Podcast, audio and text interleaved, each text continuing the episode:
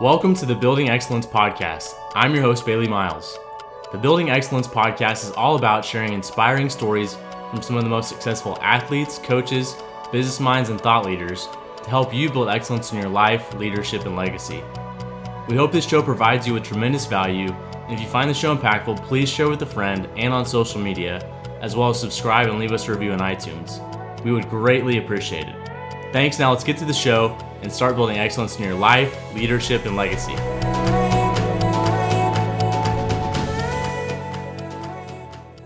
Today we have Jared Anderson on the show. Jared is the co founder of Six Day Properties, an extremely successful home building and developing firm based out of Tulsa, Oklahoma. Jared grew up with an entrepreneurial spirit, mowing lawns and helping remodel houses. He eventually turned his love for real estate into a full time job when he and his partner Dave started Six Day. I love Jared's perspective on life, work, and living by principles and not pressure. So many of us live by reacting to the daily demands of life, yet Jared has a great perspective and action steps on changing that and being intentional about everything that you do. He elaborates on what it takes to build a successful business, live with purpose, have an abundance mentality, create really good systems, and a lot more. So enjoy the show. Hey everyone, welcome to the Building Excellence Podcast. Today I've got a friend, Jared Anderson, with me. Jared, thanks for being here. Hey Bailey, thanks so much for having me. We're gonna have a lot of fun today. Looking forward to it. I know this is gonna be a great conversation. So, real quickly, before we kind of dive into kind of what you're doing now, let's let's hear a little bit more about your upbringing, what that was like for you. Yeah, you know, I had uh, I had an interesting uh, upbringing. Uh, my my dad was a pastor, so I grew up as a as a pastor's kid. Um, was always fascinated with business from a very young age. I mean, from as as little as I can remember, I, I always just was like, I want to own my own business one day. What does that look like? I think I started my first endeavor at 10 years old mowing lawns, and it was about as legit as you could possibly be. It was, Dad, help me. Uh, you know, print off everything that I need to go to the neighborhoods. And I had neighborhoods that I would work, and I worked that really faithfully and started at about 10 years old uh, producing income. And so that was kind of the way we were brought up was uh, just a lot of work ethic you know that my that my dad had had instilled in us and so we just kind of grew up going man if we want something we're going to have to go do some work and produce it. So that was kind of where it started for me. Uh, I would say by the age of 14, I was I was working probably two jobs in the midst of school and all that kind of stuff that it just kind of came with it. It was just like it didn't stop. It only got to be more. At 16 was really where I felt the entrepreneur um, oh, I don't know, the spirit just come over me. And and I, I remember being very conscious at 16 years old, going, I want to be in real estate. And I don't even know everything that that means. I want to be in real estate. My uncle's doing it. I love it. I love housing. I love buying. I love selling. I love building. What does this all look like? And so I just knew at that age, I was like, okay, I, I'm not great at school. You know, so many of our uh, of us entrepreneurs are not uh, amazing book smart people, people, but we're great street smart people. And sure. so uh, I, I, I, continued going through there. My family, we were remodeling some houses uh, on the side just to produce some extra income. Uh, we were doing all the work as a family together, which was really fun. Uh, going in my senior year, my dad helped uh, my brothers and I buy a house, and it was kind of like our project, if you will. And and we we did just about everything unless a licensed trade needed to do it. And yeah. even then still kind of helped them out and and was really trying to learn that that industry. Uh, going into college i couldn't wait to move out of the house. Not not because i grew up in a bad household. My it, it was incredible. I had a great household. I was just ready to start life.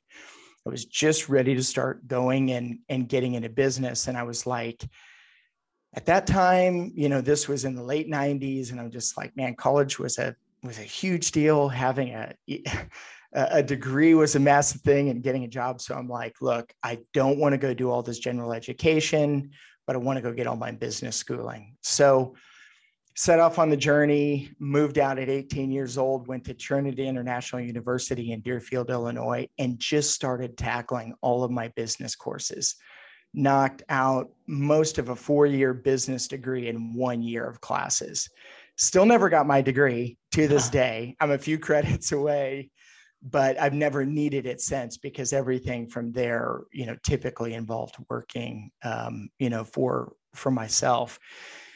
And I just think that was one of the greatest things for me was just, you know, dad had instilled in us from a very early age, do what we want to do, you know, put our head to the, you know, to the work and just get after it. There's really no magic bullet for success with this stuff. It's just it's a it's a lot of work and and going through it. So kind of leaving there, I was I was in the phase of of getting married. Um, been married 18 years now, and uh, have a wonderful wife at home who's you know just always supported you know my my business and whatever I kind of wanted to go put my hands to. So it, it started this um, this phase for me where I got licensed as a real estate agent. I'm just like, okay, let me go learn this industry. I had grown up um, building houses for some builders and uh, also doing our own remodels. And so, kind of getting the nuts and bolts of it, if you will, but now wanted to learn kind of the the buying and the selling and the transactional side of, of real estate, seeing a lot, seeing what was popular, finding out what people wanted. Um, got licensed in 2003, and we started working that really, um, really hard. In 2009, I would say is where stuff really took off. Um, you know, for me, in that I started working with um, another realtor here in town very well respected, huge business. Um, I, I, came in uh, with her as a closing manager. Uh, she was selling about $8 million in real estate a year at the time, which is good. I mean, that, you know, that's a, that's a, a great business and she was starting to grow. She really wanted to scale from there. Um, I was with her for a number of years. And by the time that I left her, um, I had built all of the systems in in place where when I left we had 53 million in in closings in a year. Now they're up to about 150 million a year uh, in sales, and so there was a lot of work that just went into um, systems and building and closing about 18 to 22 housing transactions a month. Yeah. Um, and that's really when we get to the fun part of the story, which is owning and operating a business, right? Yeah. And before we get into that, I'd just like yeah. to hear, you know, were you seeking out certain people uh, that had different values, or were you just finding the next best opportunity? Because, you know, when you're working under different people, you get to learn so many different things, just like working for your dad. Uh, yeah. Uh, you know, even going to school, you're getting to learn things from your professors, different people. But what was that like? Did you have an intentionality behind what you were doing in terms of I wanted to know this aspect of real estate, and then I want to learn this other aspect, and I want to learn from these types of people. That's a great question. Um, we were, it was my mother in law who was doing a transaction um, with this specific real estate agent that we eventually worked for. And I remember she was just like, this lady is amazing. I think you guys would work so well together. And it's kind of what you're looking at getting into. And so to be honest, it just kind of found me. And after spending some time with her and her family, um, still great friends with their family today, in, incredible, have a great name here in Tulsa. Um, there was there was just a lot of values that lined up. Um, I knew I knew that she needed help with systems, and I knew that she needed um, someone with kind of the the back end administrative uh, details that I was capable of doing. And then at the same point, I'm like, man, I can learn from this lady and just sales and people and how to read people and how to get in contract and how to negotiate and so many different things like that. So it really kind of found, uh, yeah, really kind of found me um, by relationship. Yeah. yeah well, it's interesting because you get to hear that, but also I would say the aspect of intentionality is something I can see within what you do on a daily basis today, mm. seeking out people that you're looking to learn from, to get to hear their story, understand how they've been successful within real estate. So I know that's something that yeah. has definitely paid dividends for you in terms of learning. But let's kind of dive back into your story. You said you you made the decision to make a jump into business. Yeah. What was that like for you? And talk about maybe the emotions that you had. Were it something that you're just excited to jump into it, or was it something that was a little bit, you know, I had to push yourself out there a little bit? I was terrified. Okay. I, I, I had uh, one of my one of my best friends um, is is now one of my two business partners here in town, and he was um, he was building some homes on the site at the time great houses, was a great builder. And we were just great friends. And so we would we would go out to lunch together and it'd be like we would just be talking to each other. Oh, I want to do this or I want to do this. He he really had a entrepreneur bent to him as well. So we would spend our lunch breaks together and we were just like, oh, what are you doing? What are you doing? And finally one day it was just like we could just tell there was some synergy with us. Um, I have always been like that. I'm very, I'm so relational with people. I, I just, I, I believe that so much more can be done in in groups and and with the right groups of people getting together. So I don't really have a, a spirit of competition in me, even with other home builders in town. I have mm-hmm. a, a, a huge spirit of collaboration, and I think when you when you understand that there's enough on the table for everybody it gives you so much freedom just to have yes. relationships with people. And i think that's so key and it's and in all my years of business it's just done me very well to be like that. So he and i started a, a, a company a home building company called six day properties. And the first gosh four months we weren't even on a project. We would both just get done with our 40 hour week jobs we would go into his office and sometimes be there till midnight, just literally looking at projects and going, okay, well, what if we had the money? what yeah. would we do today if we had the money? What would we do to this house? What do we think we could sell for? And we just started working all the metrics of what it was like to own that business. And so when the first opportunity hit us, we were so prepared for it. It wasn't even a question. It wasn't like, oh my gosh, can we make this thing work? Uh, can we not? We knew that that project was going to work, and and so that's how it started. And so we were uh, we were both working forty hour week jobs at the time, um, and there was no intent on leaving those. So this for us was going to be nights and weekends. It, it kind of is the principle of how we've learned of working six days a week, and this for us was was not intended on being our our our full-time gig but it eventually turned into that. Yeah. No i love that. And i think there's a lot of value in what you just talked about. You obviously had a passion. You know you and your partner dave had a passion for what you're doing. And you guys kept your day jobs. You're working those but you come into the office at night and figure out what you're going to do how you're going to do it. You're studying you're preparing you're being intentional about how that's actually going to work. And you're creating the systems that you need to be successful. So when those opportunities come and you do, you have the money, you're ready to go, you know what you're doing and how you're doing it. Now there's going to be things that, you know, will evolve on the job and, and things that'll come up, but you pretty much had a good foundation upon what you're going to do. And it reminds me, yeah, uh, we had Andrew Denton on the podcast, right? Well, you were the guy Amazing who referred me to his book. Yeah. But he talked about due diligence. And so I yes. think a lot of people think just jump in, you know, quit my job, jump in, no money. And maybe sometimes that's correct for some people. But making you know evaluated a good decision based upon some of the things that are in front of you today and not just necessarily just jumping out 100% risk taking those steps and seeing how it aligns with you know maybe something that is going to work right? And then being able to fully step away because you've done some due diligence to see that hey this is working. Or maybe hey this isn't working. Maybe i shouldn't do that. So yeah, I couldn't agree more. And this is this is probably a great time just to take a little side note and, and even just talk about that. Like speaking to starting a business and when is the right time and and do you do this with uh, business partners or do you do it by yourself? Um, purpose is something to me that uh, it, it's just paramount in my life. I, I, and I think everyone really wants to know what is their purpose here on this earth. Um, I don't care what faith or belief you are, anything, we're all chasing something. We all are chasing meaning.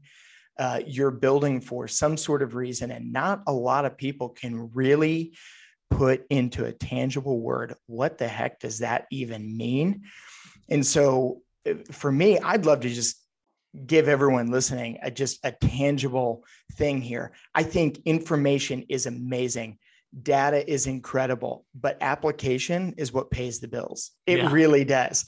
And I know so many people that are just a sponge for information and that's so good but like what are you doing with that information i think that's the the key stuff for me so i love listening and gleaning from podcasts but even more than hearing my story i'd love to give people some tangible steps on going if you're looking for purpose here's some great ways to do it there's two words that if you if you just brand these two words in your in your brain it will start to unlock purpose for you and those two words are what if and mm, love it. everything in life is you see the world differently than anybody else. And so I would just ask myself this question all the time well, what if that was different? Or what if this existed? Or what if this thing that existed here did this? That's where innovation comes from. That's how things uh, tweak and happen. Um, one of my closest friends is actually my pastor's name's Whitney George he calls it your holy discontent mm-hmm. and i mm-hmm. love that it's basically it can be it can be something that just grinds at you that's irritating so when you're at home and something's not working and you find yourself really frustrated just ask yourself what if this did this and then yeah. go do it because yeah. there's probably other people out there that really are going through the same thing you are and and i truly believe that's how great businesses great products great services all are invented uh, come from things asking, uh, what if? And a lot of times with that, there's so much in finding out um, what you're unwilling to do rather than what you think you should be doing. Mm-hmm. So, to kind of continue that conversation, uh, starting a business with and without partners. I, I, talked a little bit about synergy. I love synergy. I believe in running a business. There's so many different aspects to a business that I meet very few people that that in a singular fashion can actually handle everything or they even want to run everything in that business. Yeah. So Dave and I was just whatever his strengths were were really my weakness. Whatever my strengths were was his weakness. And I think that was such a key for us going in there. You know, there's a stat I heard uh, the end of last year that 50% of people graduating high school today want to open a business. That's crazy. Mm-hmm. Like when I was a kid, no one was starting businesses. That was not something that you did. It but now it's as simple as, "Oh, I have this idea. Let's go on LegalZoom. Let's get an EIN number, yeah. kind of fumble my way through QuickBooks and let's see if we can make a go at this." Right? Like that's uh-huh. that's what people think about this stuff. And so for me, I, I really think if you're looking for a business partner to go in with, I've heard it said that I would rather have a great business partner and a good project rather than a good business partner and a great project. Goes back to a little bit of what you and I were talking to earlier, just relationships. Man, when stuff goes sideways, I want someone I can know and trust who's got my back mm-hmm. rather than we had an amazing idea and then we wound up disbanding and killing what we were capable of because I just didn't get the right person. A great friend of mine once said, Hey, it's really difficult to have fights with a business partner when you have nothing. It's easy to align, it's easy yeah. to sit there and all be on the same page. But he goes, Why don't you go stick $50 million in the bank? Yeah. And then we'll start to see how those conversations change. And I think that's, it changes a little bit. And it might not even be a dollar factor, it might be a quality of life that you want. And so mm. These are for me, I'm now to the point, and we'll kind of get to this where I, I got two business partners with me, but these are conversations that we have constantly. Mm. I mm-hmm. mean, one of the favorite questions for us to ask each other every couple months is what if you had X amount of money in the bank? What would your life look like? what would you want to do vocationally? Uh, what would you want to do with your family? Are you even going to live in Tulsa six months out of the year? Mm-hmm. what are we talking about? Those conversations are really fun to have. So, learning how to have those, acting like you have everything and acting like you have the money in the bank gets a lot out on the table besides getting there and never having those discussions when you were all on the same page in the beginning. That's a big that's a big part of it for sure. Yeah, and I want to probe into that question too because what I mean, once you ask that question and you can kind of work from your ideal life backwards and then implement those things in your business, why do people not ask those questions? Or why do you think maybe people don't ask those questions as much? I think most people, I think it's just a lack of knowledge. I don't think they've been faced with it yet, so they don't even know to ask the question. As you grow and as you get more, those questions start to come out, and it's it's how you deal with everything that hits you there. That are, are you going to learn and build on that for what's co- going to come at you in the future? So that's a that's a big one for us, and it's not even money. I mean, it's hey, what if we want to run a big business that we all need to be here for every day, but your dream life is sitting on a beach six months out of the year? Mm-hmm. Okay, what does that look like? How are yeah. we doing this today? How are we going forward today together and learning how to be honest with each other? That's that's such a, a, a big part of this. And and again, information is great, application is better. So as you're learning these things, and as you're hitting the wall, it's finding a tangible way to make this applicable in your lives and have the conversation. How important do you think courage is? I think courage is amazing. I think if if we're all being real and we kind of peek behind the curtains of of all of us who are small business owners, yeah, it takes a lot of courage and even stepping into a lot of things we might not be as sure of ourselves as what we really think we are going in there. But I think when you have certain levels of goals and passion behind you, I think that passion kind of gives you some courage to go do that. When you feel called to something and you know what you do, it's just a shot in the arm. Mm-hmm. Um, you know, there's a couple words thrown around huge. I mean, even what we're talking about right now, how do we do things with with with excellence?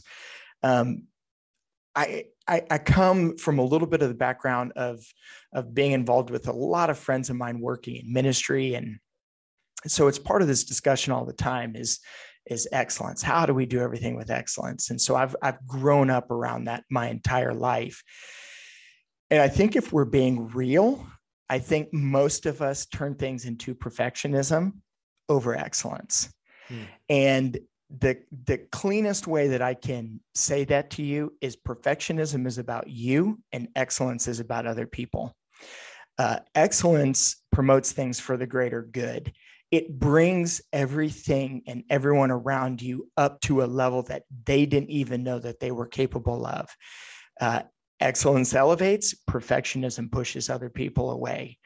Um, that's really, for me, I think, what has been at the core. And it goes to everything from every relationship to talking about competition or collaboration everything for me is ex- excellence. I want whether it's a staff member, whether it's a subcontractor that I deal with, a vendor, I want everyone to be elevated when they get around me, not because it's the Jared Anderson show, but because we're here to promote the greater good. Um, there's a, a an awesome pastor named Chris Hodges, and he once said of his dad, live by principle and not by pressure. And if you decide what's right ahead of the time, then you'll do what's right at the time. And I think that's so key. So I, mm-hmm. I don't want to live my life one way behind a closed door uh, and act another way to certain people in my industry or my friends or my family or people who are close to me. I really think doing things with excellence is thinking about others first and there's something that everybody wins when you do that. And I think that's great. So that's my little bent on excellence versus perfectionism. yeah, no, I love that. I love those quotes and also just making decisions ahead of time. So, like you yeah. said, live by principle, not pressure. So many of us are, are, reactive instead of proactive, right? That's and, it. We're firefighters, man. We're yeah, just absolutely. we're, we're dealing especially, what's coming at us today. Yeah, especially in development and construction. That's for sure. yes. I know that. But what does it look like for you to actually apply yeah. excellence within your work in in home building and then development? What does that look like? I think it's um, so a great one for me is yes, I you know I'm a home builder and and a developer. Uh, you know, just a, a good for instance uh, for people uh, that I deal with would be subs and vendors. A big one is is subcontractors, and a lot of times these guys aren't treated great. They're not treated well. I mean that that's just a shame of our industry, and we treat them like human beings I mean, we treat these people, we invest in their businesses, we work with them to um, help if there's something that they don't understand about their business so they become better business people. Um, we bonus people, like we put our money where our mouth is. We actually, in fact, I'm, I'm thinking of a, for instance, right now where we're dealing we're dealing with issues of labor shortage for instance and so it's hard to get people to your job sites and jobs are taking you know two to three times longer to build than they ever have. And so we could deal with that and just go okay do we just go find other people? How do we do this? We went to the guy who's been with us for years and said how do we make this win-win for you?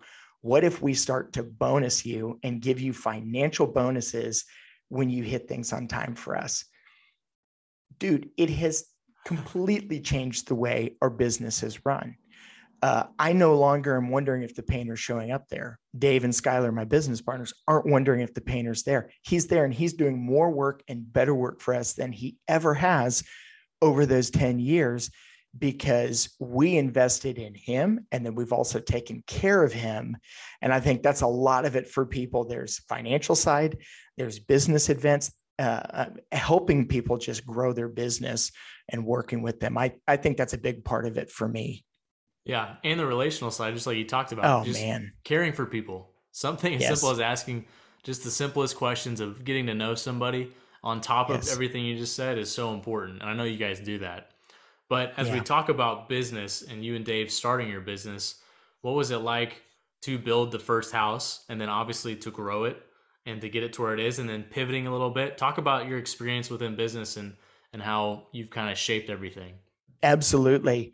Um, we have morphed incredibly over the last 10 years you know and that's one of the beautiful things about real estate is and i i think when i was 16 i had this 30000 foot view. Is just like i don't know everything i want to do in real estate but this is what i want to get into that field. And so when we started our first project was a remodel. Dave had been building some houses on the side new construction but remodels was a great spot for us to dip our toe in uh, without being freaked out. And it was uh, not quite as expensive to get into. And so we did it. We we jumped in. We bought our first house. Started having so much fun with design. Um, we were the guys there nights and weekends cleaning up. We were cleaning up. We were uh, doing little projects there. We couldn't maybe afford to have everyone do the projects at that time and so we just really had fun with it and it grew. I mean that the home sold uh, before we were even done with it that was amazing for us uh, just to kind of have access like that. Um, and so it just kind of produced the next ones and then we started having some friends that were like man come remodel my house. Then we started dipping our toes into new construction a little bit and i'll never forget 2016 was the first year we were in Parade of Homes, really getting into more of a prominent neighborhood here in Tulsa. And this just speaks so well of you and your family. But it was your dad, Rob, that was our biggest cheerleader. I mean, the guy that is just one of the godfathers of home building here in Tulsa. I'm sitting here in these houses, and I'm serious, countless people coming up to me we were told we had to come see this house by this guy. I'm like, who is this guy? Who is sending so many people up here? Found out he had volunteered to drive the judges around, loved our houses. So your dad's an incredible guy. I love him, speaks so well of him, and really speaks to, again, just the collaboration of things. But that really put us on the map. And so we we got into kind of a, a fork in the road, if you will. Remodels were starting to kind of get harder to do. As we became more legitimate we needed to permit everything. We needed to have licensed people there. We needed to warranty things. We needed to do things that maybe the weekend warrior guy didn't have to do in selling his house. And in reality we didn't always get tons more money than he did and he didn't have to do all the steps we had to do. Mm-hmm. so it just naturally started to phase us out of of remodels. We started getting into new construction and st- came out hot doing a lot of spec homes. And you know for anyone listening that's about as stressful as that can get. You know you're you're putting yourself out there. You have uh, designed built a home. You've probably worked for a year without a paycheck um, and paid all the interest on that house while you were doing it. So it actually cost you time and money to get there to maybe hope that you could sell it at the end and we're talking your specs are not small little specs. I mean, we're talking what, 4,000 plus, 5,000 plus yes. square feet sometimes? Yeah. So you know, big, on average, homes. yeah, 600,000 to a million dollars, you know, um, just a very different level. And so those are scary, right? So sure. we were doing quite a few of those and didn't necessarily like having sort of the stress that came with having to pay for those and, and do all that kind of stuff. So getting in, we were we were um, had so much favor in Parade of Homes. The few years we were in it, won first place uh, in our category for decor. Uh, as well as overall in housing. And that just put us on the map. I mean, before we knew it, it wasn't 200 people coming in a parade of homes. It was 7500 people coming through a house. And we started getting a lot of people without any advertising that were like we want you to help us design and build a house. We'll carry the note pay everything while it's going and just pay you a general contractor fee to build it. So coming from the spec side and kind of the the way that that was going it was like oh my gosh this is wonderful. Let's do this. Heck yeah. And so we kind of started to pivot and pivoted again and and really did that and built some great homes here for some great families in town. But we'll get into this a little bit. Underlying throughout the entire thing was a lot of stress a lot of we were not happy to eventually get to the point where we were approaching our 10 year anniversary where we're looking at each other going none of what we do today is why we started a company 10 years ago. And i mm. want to get into that a little bit here soon. Yeah. But so we started to pivot. We got into the custom home building had some great success there um, built one spec house that did not do well. Actually cost us a lot of money to build. And so it's like, oh my gosh, we're just going to kind of get out of that for a little while and, and get the ones that are paying us every two weeks. Um, that was a really, you know, sort of pivotal time. Uh, fast forward to COVID. COVID has just kind of made everybody crazy. Um, I, and, and I don't mean that in this derogatory way, but I, I just think everyone has so much more pressure than they've ever had. Am I still going to have a job? Am I still going to have my paycheck? Uh, the control is off the charts, and it has just gotten to building custom homes is almost being impossible for us. So, through this process of starting to get in the of homes and do this, um, we really wanted to develop some dirt and become land developers. That is a very difficult um, industry to get into. It's probably one of the least things you can get lending on from a bank. Uh, they hate it. They don't really want to get lend you money on that sort of project. So it takes a lot of vision, it takes a lot of time, and it takes a lot of cash. So we were fortunate through this period. Um, we acquired a piece of land and the the dreams just started and dreams are just fuel man I, I, mean to anyone listening if you don't have specific time and i mean very specific time where you can clear your head and you can dream and you can ask the what if then eventually you're going to probably fall in a ditch. I ride motorcycles. It's my hobby. It's the thing I pour myself into. It's uh, not midlife crisis, but just my closest friends, we're all into it. We all work on it.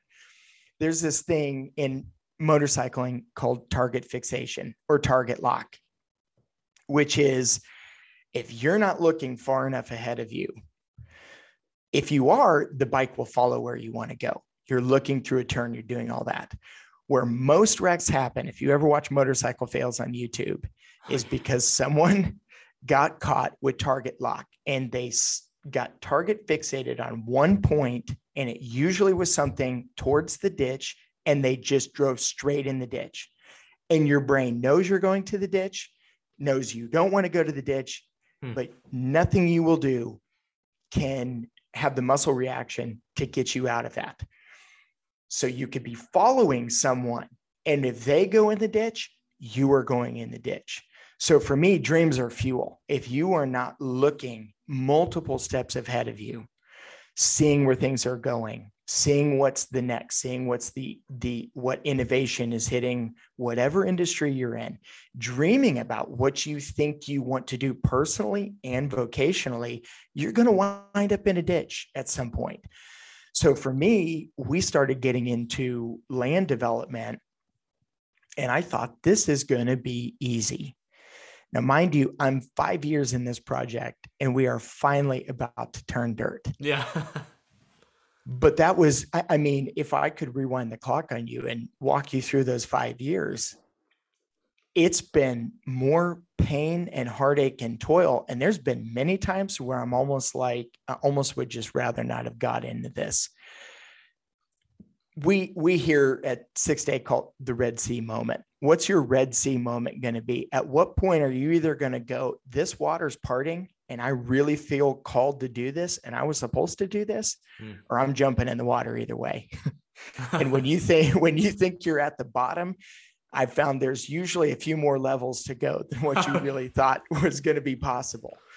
and so I hate to say that, but that's a reality of business. And so starting to walk through that process and, and get this project towards launching I found out we needed a $14 million sewer line. Uh, we needed a $1.5 million private water line.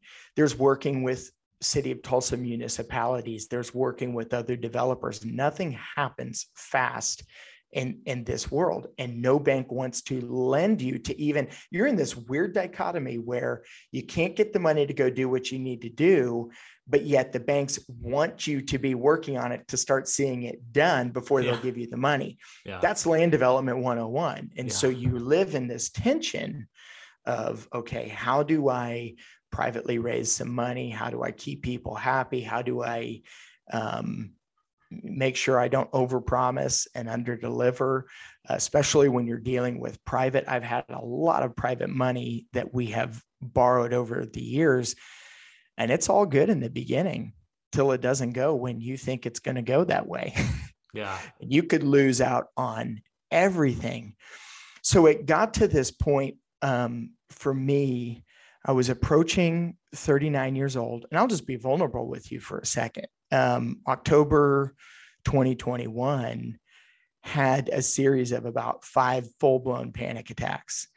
And if you've ever had one, you know you've had one. If you're asking the question, did I have one? You probably haven't had one. Okay.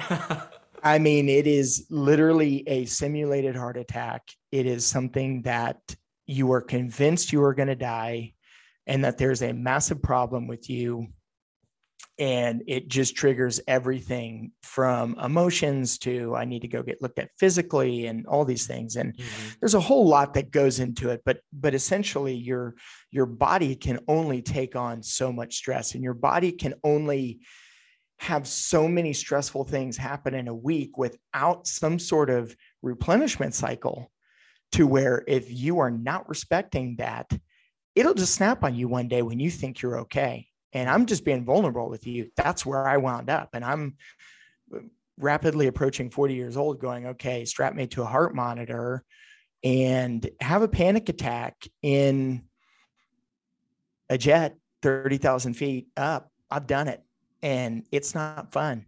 And no. there's a lot of questioning, you know, going on. And so I walked through about five years of just is much morphing and pivoting with this project as as you could probably imagine and and the quick snapshot was we were developing 117 acres going to build 407 houses ourselves uh, three acres of commercial and owning business and a property management company.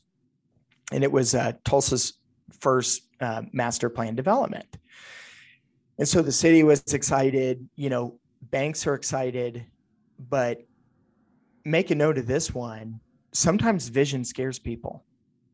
So when you walk in, I mean, I was casting so much vision. We had vision for days. I mean, we had worked with uh, a marketing firm. We had all the branding and all the, the the story and all the marketing and the logos and everything you could possibly imagine. Everyone thought it was a good idea till they're like, "Well, I have to finance that," and it scared them to death. And it was only when we started to back away, back away some of the details. No, it's really not as different as what you think it is, guys. We're just building houses here.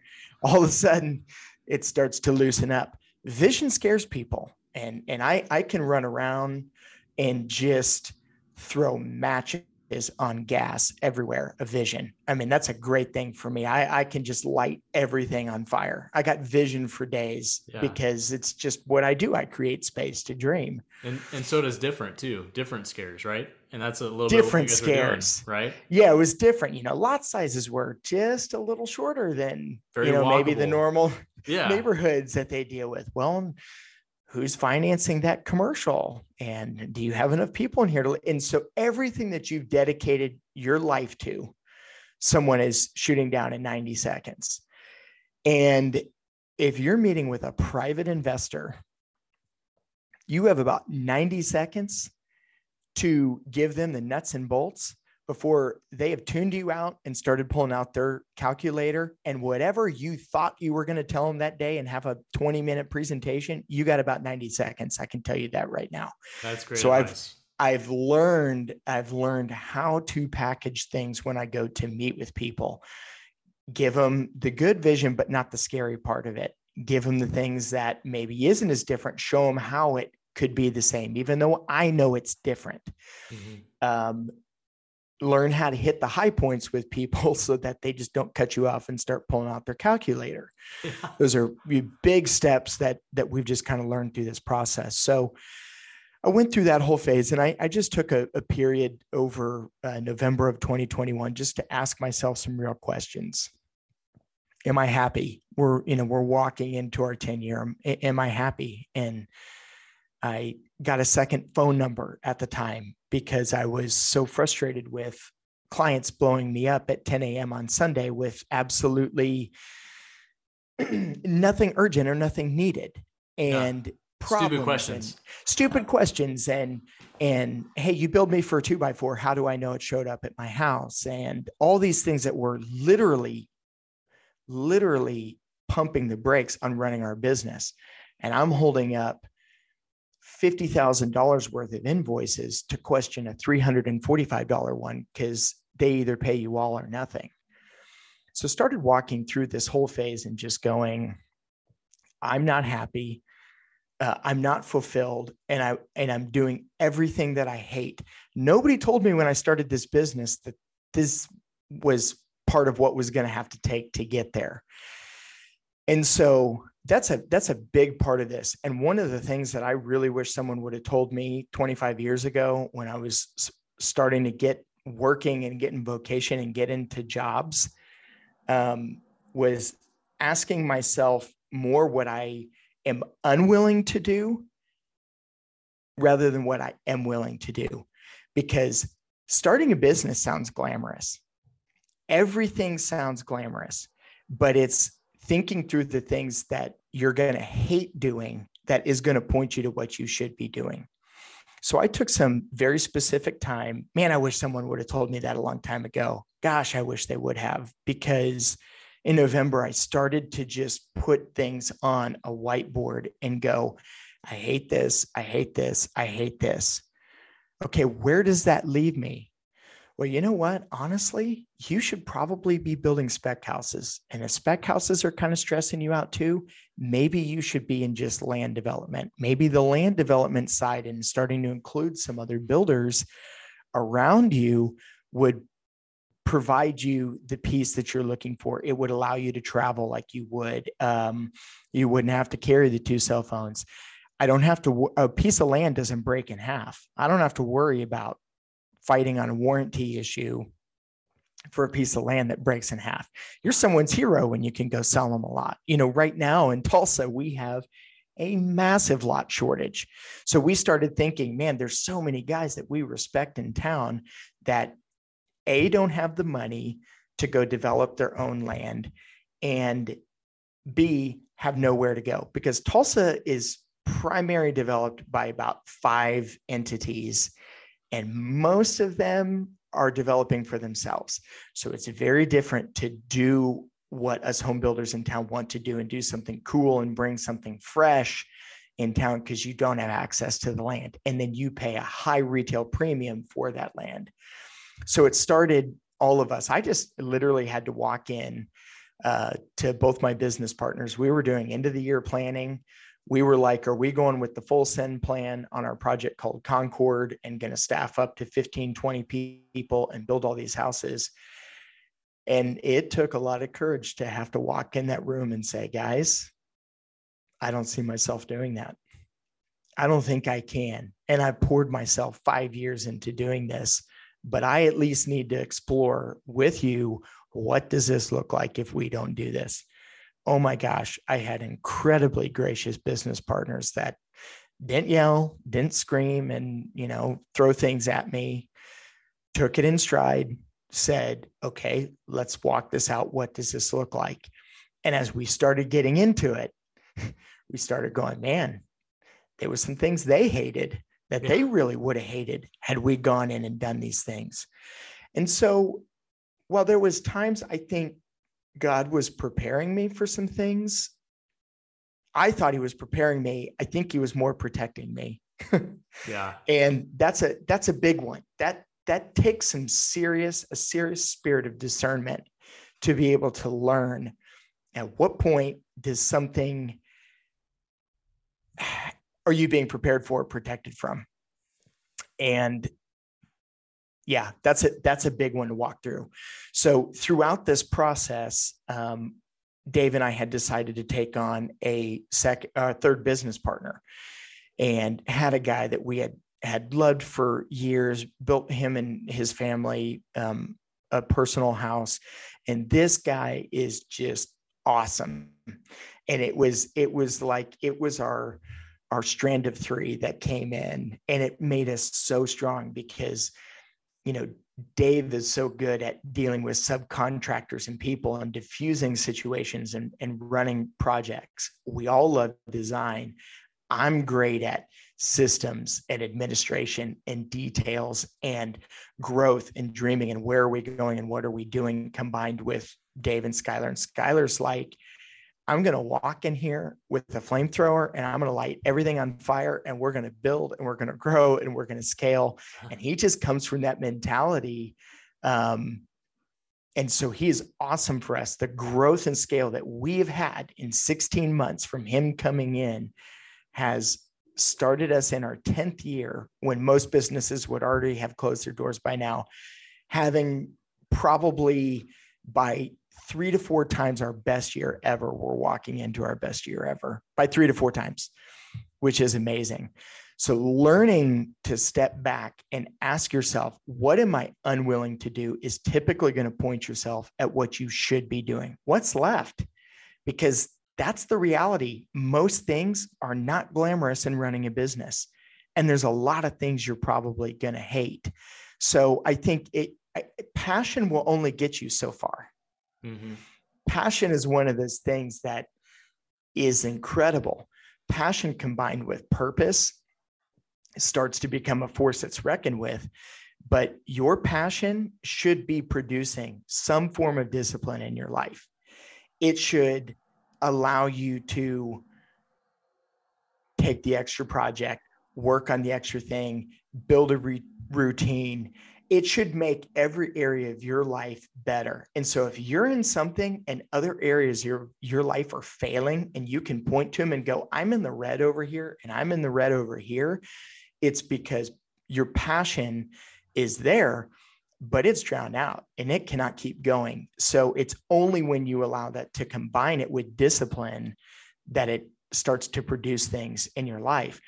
A little side note with that, we we only think of this in monetary fashion, but almost every person I know is living an overspent life right now. Uh, we live in a credit card culture. I mean, think about this, Bailey. It's like not long before we were born, credit cards didn't even exist. Yeah. yeah. It, was it wasn't even available. Uh, credit walking down and, you know, buying a pair of the latest hype sneakers and being able to do it in five payments didn't exist. I mean, this is stuff that is is very new and, and very much comes up. Well, we when you stick 19.99% interest on it, you feel that and it's tangible and it hits you every 30 days. So we mm-hmm. understand overspending when we're swiping a credit card, but most of us are swiping a credit card of our time emotionally of saying yes to things that we shouldn't be. And so if you're not consistently taking time to look at areas of your life, spiritually, emotionally, physically, vocationally, relationship wise, and you're in the red on those, then you are living an overspent life. And at that point, that's when you have to pull back, sit down for a second, and say, what needs to change in my life? And those have been some big steps for me as I'm approaching 40 years old of going, my gosh, had someone been able to tell me this when I was 20, it would have saved me a lot of heartache for sure. Oh yeah. I mean, there's there's so much to unpack in that. We can't even get to all that. but man, there's so many good things and there. You talk about passion and purpose and and going after things that you feel led to go after. But at the same time, you talked about kind of those Red Sea moments where you don't feel like it can get any worse and it gets a little bit worse. And so there's an element of grit and determination to that too. But also, what you talked about just a second ago is just taking a little bit of time, maybe each day. I mean, it could be a minute each day, or ideally a little bit more, but yeah, or each week, each month to look back at the day, the week, the month, the year to see where you've been, look at the things that are red, greens, things like that, and then understand, okay, what is not working here? Right? Mm-hmm. And then basically taking those things and applying them, like saying, okay, this is not working. Let's apply this because this works out a lot better. And like what you talked about, uh, just having the foresight to understand what that is. And instead of just feeling like I've spent five years in doing this thing a certain way, I've got to keep doing it. No, you, you were able to sit back, reflect, talk with your business people, your business partners. Yeah. And say, hey, let's let's rethink this and let's figure out what works best for us, but also uh, for the project as well. And I think that's powerful. Um, yeah, I I think uh, you know just to hit on what you said real quick, and I think I think one of the key things along with that is don't take on everything at once. Yeah. Work on something that's in the red. You don't have to work on everything today. Uh, bite the elephant one bite at a time.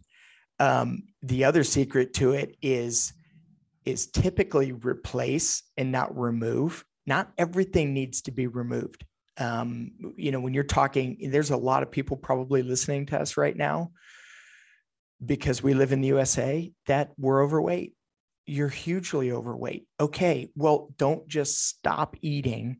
Don't just stop all the fun. Learn to replace things rather than removing things and build something that's sustainable rather than just I can stand on my head for 90 days and try to lose some weight, build something sustainable in your life. That's a big key to what you're talking about. No, that's great. And you know, I want to honor your time as we wind down here. Talk about what that means in marriage too. What how has it been um, to implement some of these things within yeah. perspective of marriage? Yeah, communication's key. I think if uh, as all of us who are uh, some form of business owners, if if that's where you find yourself, uh, probably one of the things we do the worst is communicate to our spouse. Um, you come home from a day that could have been some good. Um, a lot of our days are rough. A lot of our days are high stress. the last thing we want to do is is come home and say hey hun this is what happened in my day and it was terrible by the way how was yours and so learning how to communicate that um, and, including your spouse in what you're you're doing. Uh, i'm so fortunate to have an incredible wife. She she feels like her calling in life has always been to support whatever i felt called to do in business. We decided early on in our marriage not to have children, part of which was because we just, we love to travel. Um, a bigger part of it was I knew that I was going to be called to something bigger than myself. And I knew that if I had a family at home, I would never take the risks and roll the dice that I thought I should. And so those were conscious decisions that that we made and for the record were the coolest aunt and uncle you could have and have 10 amazing nieces and nephews and love to try to make them all think we've hung the moon so we don't lack for anything relationally or with our families but I do think that communicating with your spouse and finding a way to learn how to communicate the tough stuff as well as the wins so they can celebrate and feel like they're a part of your journey. If you do have kids at home, they've probably been changing diapers that day and can't even have a real conversation with someone. So learning how to include them, I, I think is is probably one of the biggest spots of that. Yeah, that's great advice. You know, as we kind of wind down within the yeah. context of the business things you talked about, um, are there any other pieces of business advice that you think are really important as you look back at your career so far? Oh man, great question. Shared? Great question. One last thing I, I think I would I would hit on is learning how to build something repeatable. Um, I'm a systems guy. I love systems. Um, building a system that checks the boxes 85% of the time is not a system. Let me just be clear on that. So, learning how to build something that you can check the box 100% of the time time after time after time is how you will succeed. So when I was working uh, in real estate as the closing manager, I built systems that were could could deal with way more transactions than I was dealing with at the time because I was thinking ahead to go, okay, what if we had 200 closings this year, not 50? Can I still manage the same thing? That system is still the foundation and the backbone of what is running $153 million of closing in real estate today. A lot of guys do not build and honor a system. Details matter, things are important. Don't be a firefighter. Don't be chasing stuff away. Learn how to be proactive and not reactive. And the way that happens is having a repeatable system that you can put in place that has elevated some other people around you to teach them to be better and that makes your business run well. That's a big one for me. Yeah no that that's such a powerful piece of advice and so important not just in business but in life you know? Figure yeah. out what you want and then create the systems to make it happen. Manage your finances manage your time give every dollar a name give every minute a name be intentional with what you do and have a system there. That that is so crucial. You you're so right. You could apply that in everything to your personal finances to how you spend your time what you say yes to what's okay on the weekend what doesn't. It's amazing when when you get intentional and you you know what makes you tick. Like i have a sabbath day on sunday. My wife and i do. She knows it, there's probably not a whole lot I'm going to say yes to on Sunday. Now, if the guys call up and say we're riding bikes, that's replenishment cycle for me. That counts. I'm going to go do that. I'm not going to go meet a client. I might not even go hang out with family and friends that day. I might just sit around in a hammock in the backyard and dream a little bit. That stuff is really important. And when you know what you can say yes to when something comes up, you just don't feel the obligation to have to say yes anymore. Yes, I love it. That's great. Yeah, well, we're gonna do a little fire round here, so I'm gonna say some. My favorite. You, Let's you go. Finish man. it off in a in a sentence or a word.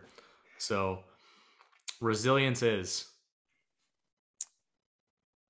learning to be able to still be standing when things are tough and to do the right thing. Favorite vacation spot? Oh my goodness. Wow, Las Vegas for me. If if you if you know me, you know I am larger than life. I love good food. I love amazing buildings and I love the desert and the warm temperatures. okay. And bling. Don't forget the bling. Yeah, um, the bling. okay. Uh, determination is. Yeah, I think determination is learning how to stick through and grind out when things get tough. But just as much a part of that is knowing when you need to morph and change and pivot that I think is as is big a part of determination as anything is knowing when to stop and when to keep going. That's a big one. That's great. You can do anything if.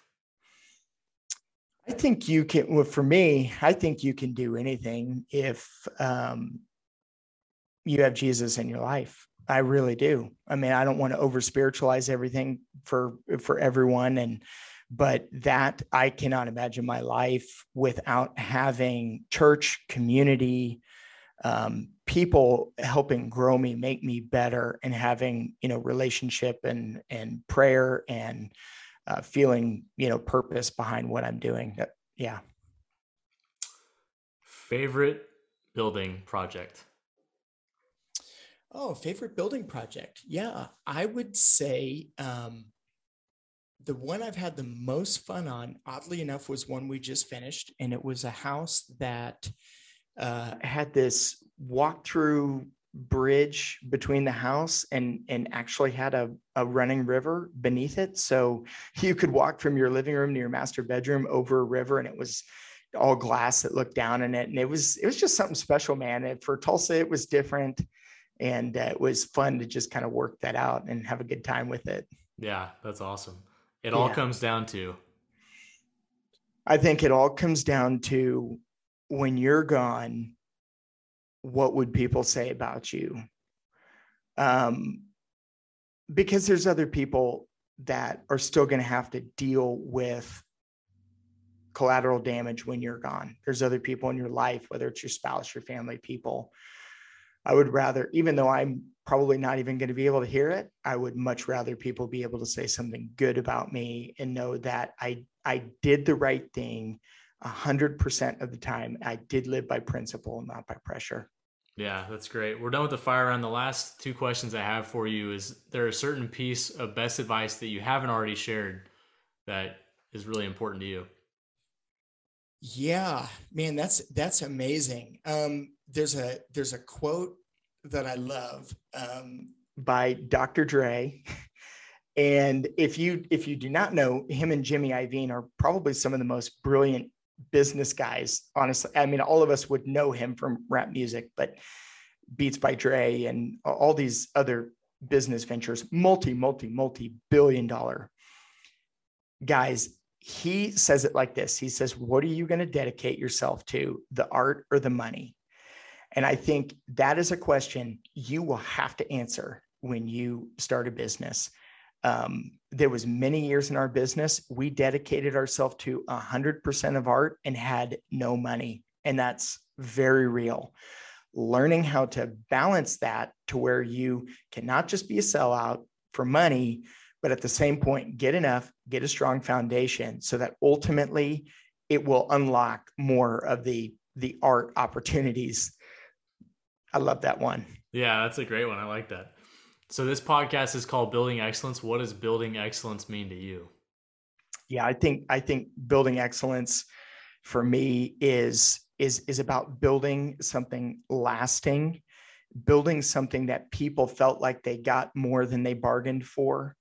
And for the people who deal with me on a daily basis, that they feel elevated to um, that I can elevate them to be something better and that it that I am doing things on a daily basis for the greater good.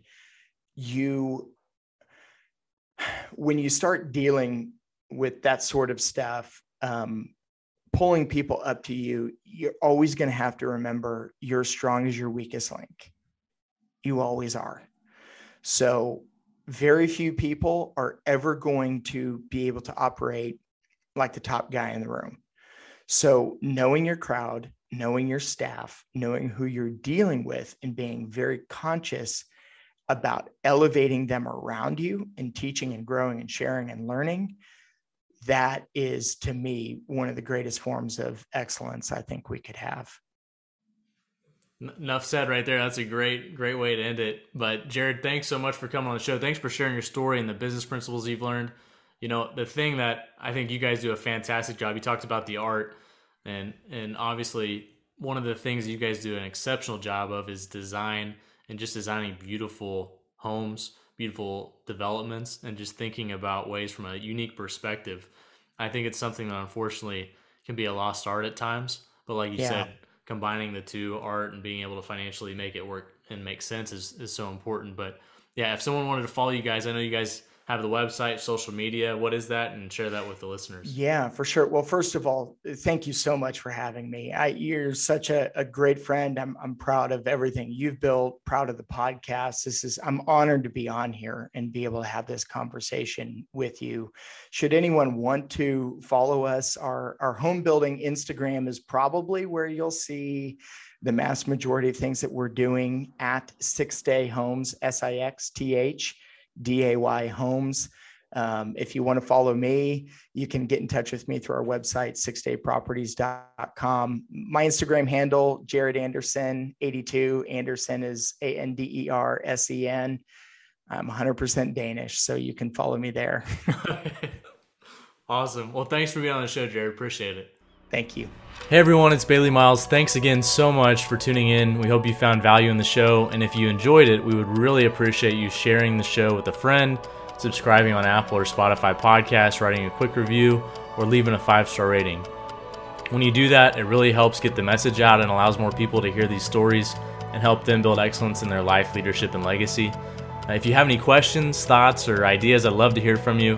You can reach out to me via email. It's bailey at baileymiles.com. Follow us on social. We're on all the different social platforms Instagram, Facebook, Twitter, and YouTube. Or check out our website at baileymiles.com. Uh, once again, I'd love to hear from you, so definitely do that. And then thanks again for joining me on this journey. And remember, life begins at the end of your comfort zone.